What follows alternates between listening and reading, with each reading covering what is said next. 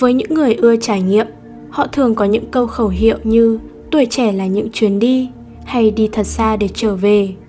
Với đam mê và tinh thần khám phá mãnh liệt, họ không ngại thử thách, không ngại đặt chân đến những miền đất mới, thậm chí là khắc nghiệt nhất trên thế giới.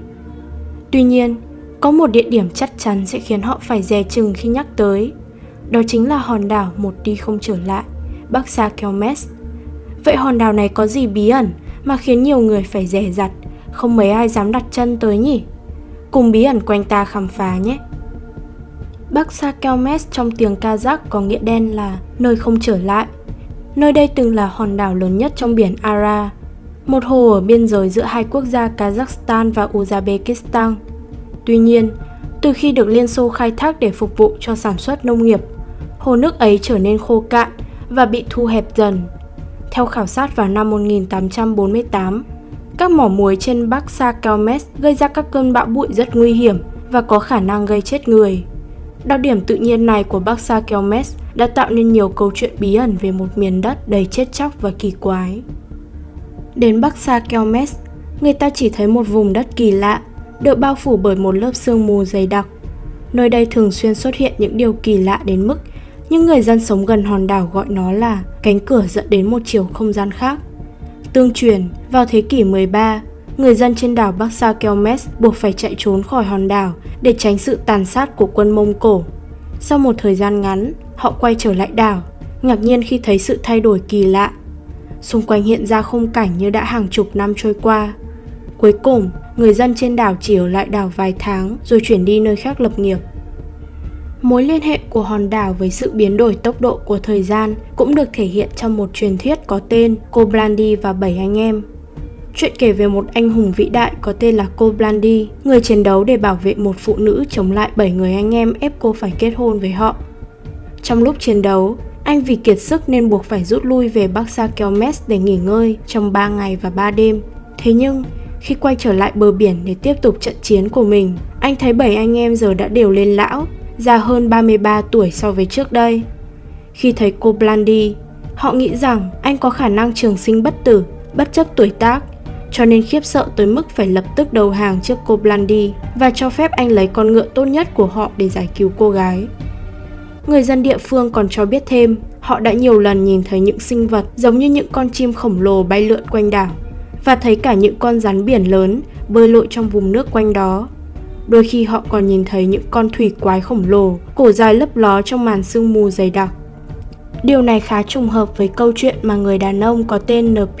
Bazanov đã kể lại những gì xảy ra với cha mình vào những năm 1830 hoặc 1840. Khi ông cùng các đồng nghiệp đang đánh cá trên hồ Ara thì gió mạnh đã làm hỏng cánh buồm và họ buộc phải cập bến tại một hòn đảo có tên Bắc Sa Kelmes. Đi dọc theo những lối mòn, trưởng lão Bazanov tìm thấy một cái hang và trong đó có một quả trứng lớn mà lúc đầu ông tưởng là đá. Khi bị quấy dày, quả trứng bỗng nở ra có một sinh vật màu đen bò ra khỏi vỏ. Nó có kích thước bằng một con bê, có móng vuốt và đôi cánh lớn như cánh buồm của con thuyền. Đầu của sinh vật này có một cái mỏ đáng sợ, dài hơn cả cơ thể của nó và chứa đầy răng. Ông cùng các thành viên của đoàn gọi nó là Shaitan, một loại ma quỷ trong thần thoại Hồi giáo. Một thời gian sau, khi quay lại hòn đảo, ông tìm thấy một chiếc lều bị bỏ hoang và bên trong đó, ông đã tìm thấy một cái xác của Shaitan đã chết từ lâu. Ông nhặt được một chiếc răng để đem về và được bảo tàng sinh vật học xác định là của một loài vật ở kỳ Jura. Bắt đầu từ nửa sau của thế kỷ 20, những tin đồn và câu chuyện liên quan đến những điều huyền bí và siêu nhiên xảy ra trên đảo càng trở nên dày hơn.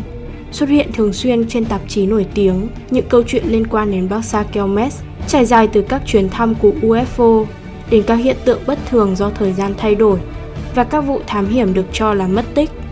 Bất chấp sự vô lý ngày càng tăng đối với những câu chuyện này, các ấn phẩm lớn của Liên Xô vẫn tiếp tục đưa tin về chúng không chỉ được cho là nơi sinh sống của những người khổng lồ dị thường, đảo Bắc Sa Kelmes còn khiến mọi thiết bị hiện đại của con người trở nên vô hiệu hóa. Khi đến gần đảo, đồng hồ đột ngột ngừng hoạt động, la bàn bị vô hiệu hóa, kim la bàn quay không thể định hướng. Ngay cả những ai đã từng mạo hiểm đến hòn đảo cũng đều biến mất một cách bí ẩn. Họ không bao giờ quay lại khi bước vào vùng đất cấm đó.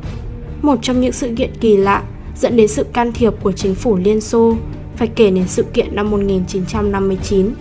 Vào năm này, Bob Sakelmes, đã phải chịu một mùa đông khắc nghiệt bất thường. Một số người Kazakhstan bản địa sống gần đảo nghĩ rằng Baksa Kelmes có thể là nơi lý tưởng để đánh bắt hải sản. Vì vậy, họ đã vào khu vực này bất chấp sự ngăn cản của trường làng. Tuy nhiên, khi mùa đông khắc nghiệt qua đi và mùa xuân ấm áp đến mà họ vẫn chưa trở về. Người thân đã tổ chức tìm kiếm ở quy mô lớn, nhưng nhiều ngày trôi qua, họ vẫn không thấy người mất tích nên đã trình báo cơ quan chức năng. Chính phủ Liên Xô sau đó đã huy động trực thăng càn quét khu vực này để tìm kiếm. Tuy nhiên, khi máy bay bay vào vùng sương mù dày đặc, các thiết bị trên buồng lái bị xáo trộn và hỏng hóc dần. Hai phi công buộc phải hạ cánh khẩn cấp. Những lời nhắn cuối cùng xuất hiện trong bộ đàm của họ khi báo cáo khẩn cấp về tình hình lúc đó là họ đã nhìn thấy những vật thể hình elip xuất hiện lờ mờ trong màn sương dày đặc. Ngay sau đó, tín hiệu vô tuyến giữa căn cứ và trực thăng hoàn toàn bị ngắt sóng. Sau khi chiếc trực thăng biến mất hoàn toàn trong màn sương mù dày đặc của hòn đảo kỳ dị, Liên Xô tiếp tục điều động một chiếc xe tăng bằng dây cáp dài, tiến vào khu vực hòn đảo kỳ lạ. Tổ trinh sát trên chiếc xe tăng được lệnh giữ liên lạc thường xuyên khi đi vào vùng sương mù dày đặc. Tuy nhiên, điều đáng sợ lại xảy ra. Tín hiệu vô tuyến vẫn im lặng sau khi xe tăng đi vào sương mù. Phải đến khi người ta kéo xe lại bằng dây cáp thì thấy bên trong hoàn toàn trống trơn. Toàn xe được bao phủ bởi một lớp băng dày. Các mẫu vật bám trên xe đã được đưa tới phòng thí nghiệm hiện đại ở Moscow để kiểm tra. Tuy nhiên, các nhà khoa học không phát hiện ra điều gì bất thường. Khi không thể lý giải được những hiện tượng kỳ lạ trong lớp sương mù dày đặc Cô đảo Bắc Sa Kelmes, người ta đã suy đoán về những bí ẩn liên quan đến UFO và căn cứ của người ngoài hành tinh. Nhà nghiên cứu UFO người Nga Vadim Chernobrov sau khi nghiên cứu các tài liệu cũ liên quan đến hiện tượng khó giải thích ở Bắc Sa Kelmes cho rằng lớp sương mù chính là lá chắn bảo vệ của một căn cứ bí mật.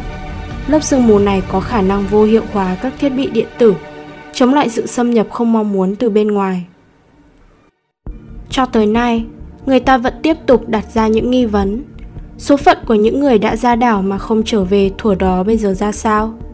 Bên trong màn sương dày đặc có bí mật khổng lồ nào đang được cất giấu? Liệu hòn đảo Bassa Kelmes có phải là căn cứ ngầm để người ngoài hành tinh hay đó là một tác phẩm nhân tạo để che giấu bí mật nào đó? Tất cả những câu hỏi này vẫn chưa có lời giải đáp thỏa đáng. Vậy với bạn, bạn có muốn đặt chân tới đây một lần để tận mắt kiểm chứng thực hư ra sao không?